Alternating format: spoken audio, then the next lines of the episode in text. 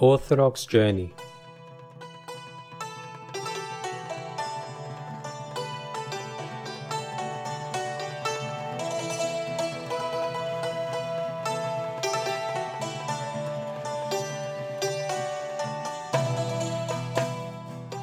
A missionary activity of the Greek Orthodox Christian Society, working under the Greek Orthodox Archdiocese of Australia, presents The Neo Martyrs, a podcast series exploring the lives, times, and virtues of those saints who witnessed for Christ under Ottoman rule. This is The Neo Martyrs.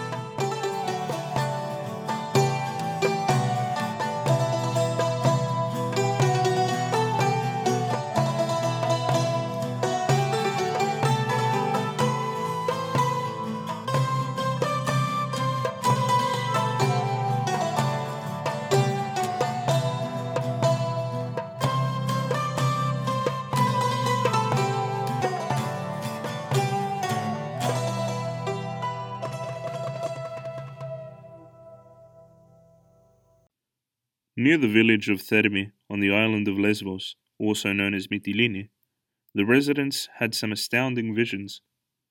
They often saw a monk walking on a hill holding a censer who would disappear in a bright light.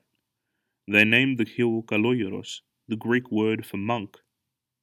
The owner of the land in 1917, a Turk named Hassan Bey, asked the police to investigate these claims. The investigation was soon abandoned. However, at the time, the people of Thermi would always make a pilgrimage to the ruins of a Byzantine monastery nearby on Bright Tuesday. This was the tradition, so the people kept following that tradition, but the reason why had been forgotten. This reason was to be revealed in 1959 when three martyrs from the time of the Ottoman persecutions began to appear to the residents of Thermi.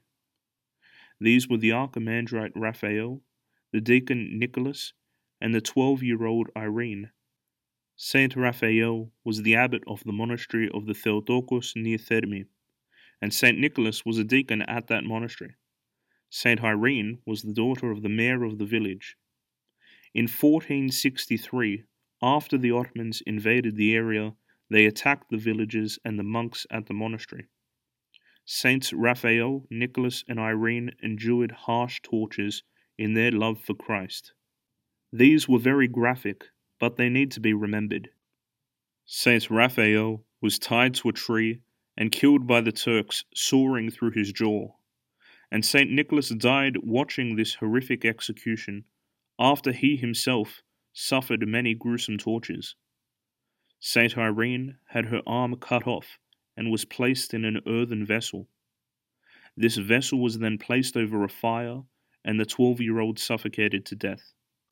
They were all martyred on April the 9th, 1463, on the Tuesday after Pascha. They were not alone in their martyrdoms. St. Irene's parents and one of the teachers in the village also gave up their lives for Christ.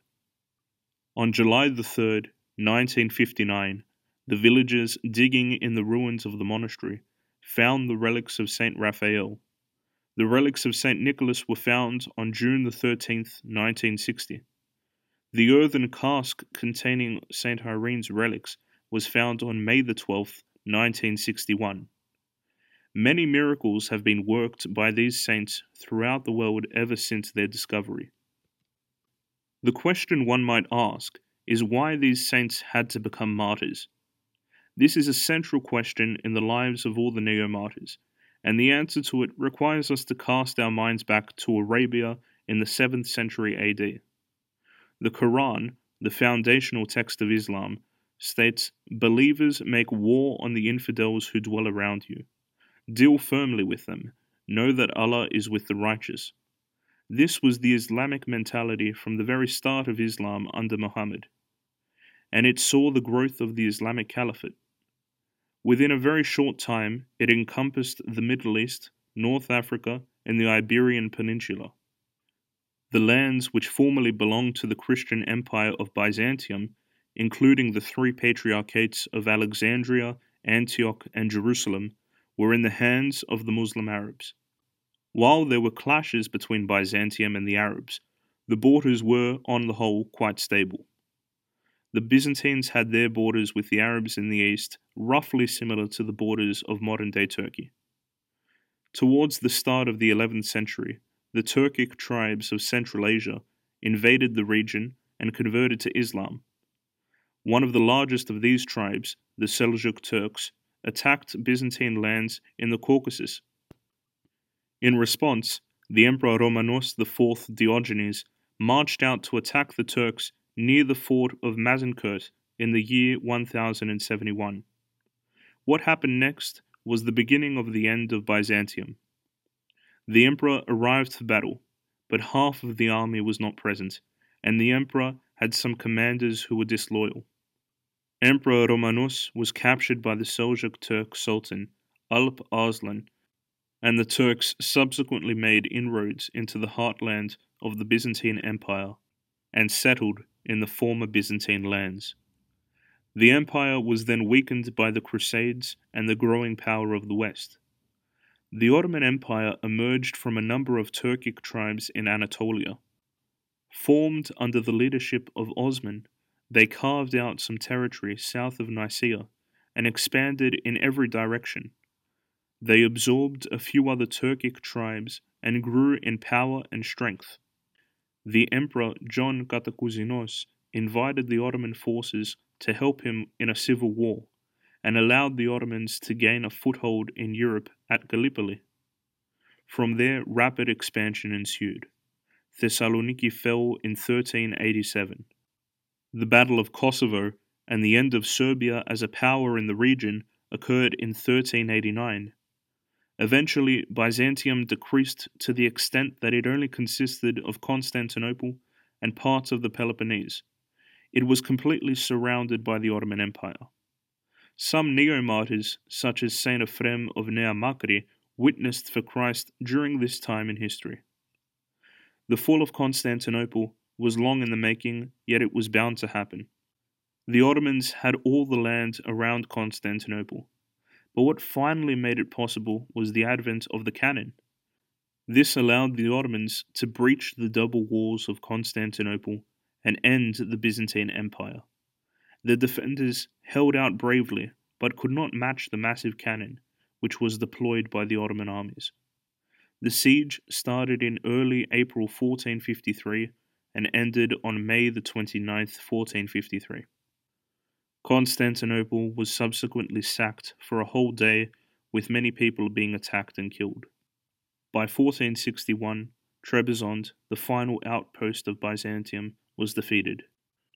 There were still some islands and parts of Greece that had not been conquered by the Ottomans, with Mytilene's conquest in 1463 resulting in the martyrdoms of Saints Raphael, Nicholas, and Irene.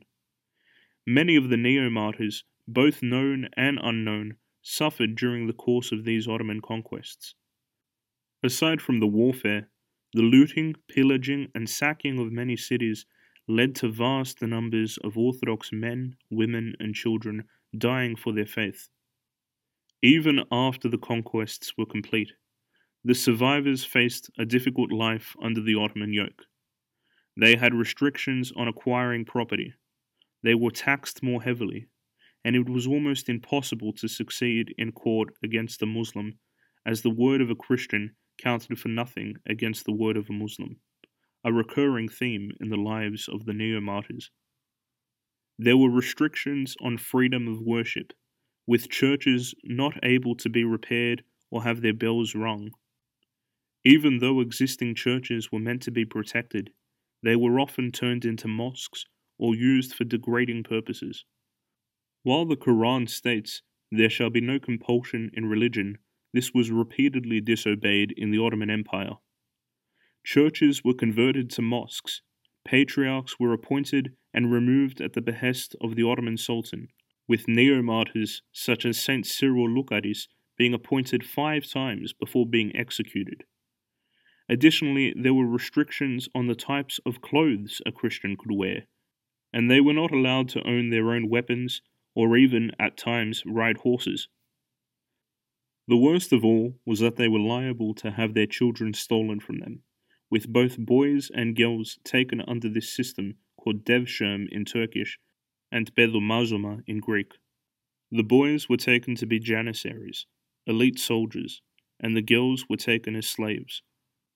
All of the children taken were forcibly converted to Islam. Once a person either converted or was forced into Islam, it was illegal to revert back to their previous religion. The punishment was death for anyone that did so. This law against apostasy, the Janissary system, and the rewards for being Muslim served to reduce the number of Christians and boost the number of Muslims. With such incentives to convert to Islam, it is truly surprising that more Orthodox Christians did not do so. It is truly remarkable that so many Christians refuse to apostatize. For this, we have to thank the neo martyrs, whose example strengthened the resolve of the Christians to remain true to their faith. The benefit of having Orthodox Christians exist as a second class group was that it retained orthodoxy at the center of ethnic identity. Thus, the people were able to retain their identity as Greeks, Serbs, Antiochians, and so on. One example of a life under these conditions is the life of the new martyr Alexander the former dervish. The neo martyr Alexander was born to an Orthodox Christian family in Thessaloniki. Even though his parents sent Alexander to Smyrna to protect him from the gathering of children, he nevertheless converted to Islam while there. He threw himself into his Muslim faith.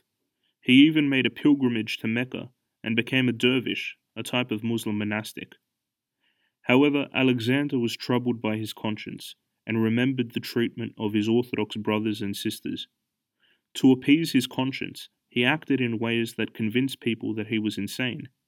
In this way, he rebuked the Muslims for the injustices they committed against the Orthodox Christians. For this, he was almost killed in Egypt. And eventually, he made his way via Thessaloniki and Chios back to Smyrna.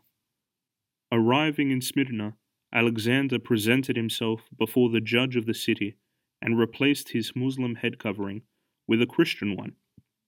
Remember, it was forbidden for a Christian to wear Muslim clothes, and degrading to a Muslim to wear Christian clothes. While the Muslims were still convinced that he was insane, they tried to persuade Alexander to return to Islam. They feared embarrassment if one of their monastics, their most devout people, became Orthodox. After Alexander told the judge that he was born an Orthodox Christian and would die an Orthodox Christian, he was sentenced to death by beheading. This sentence was carried out on May the 26th, 1794.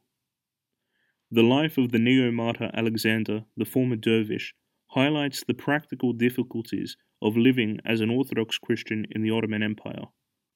If a person at any point became a Muslim, they were subject to death if they returned to their Orthodox faith, as happened to Saint Alexander.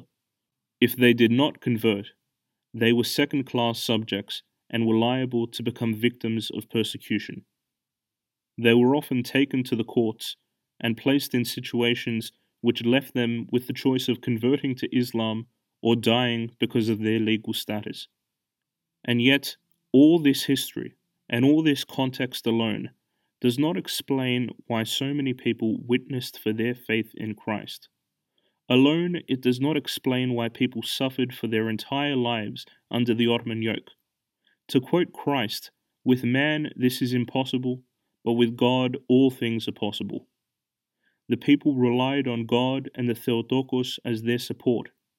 They took courage from the lives of the saints and the neo martyrs who witnessed for Christ and stood up to the might of the Ottoman Empire. In spite of all the tribulations, tortures, and torments which were the result of the Islamic system present in the Ottoman Empire, the people placed their hope in Christ, who said, In this world you will have trouble, but take heart, I have overcome the world.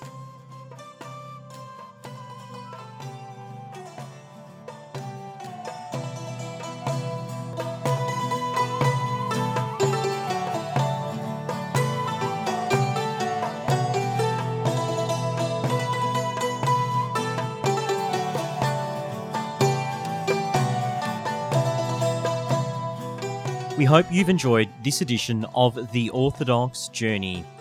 To keep up to date with our podcast, subscribe on Spotify or Apple Podcasts, or head to orthodoxjourney.com, where you can find even more Orthodox articles, talks, sermons, and podcasts.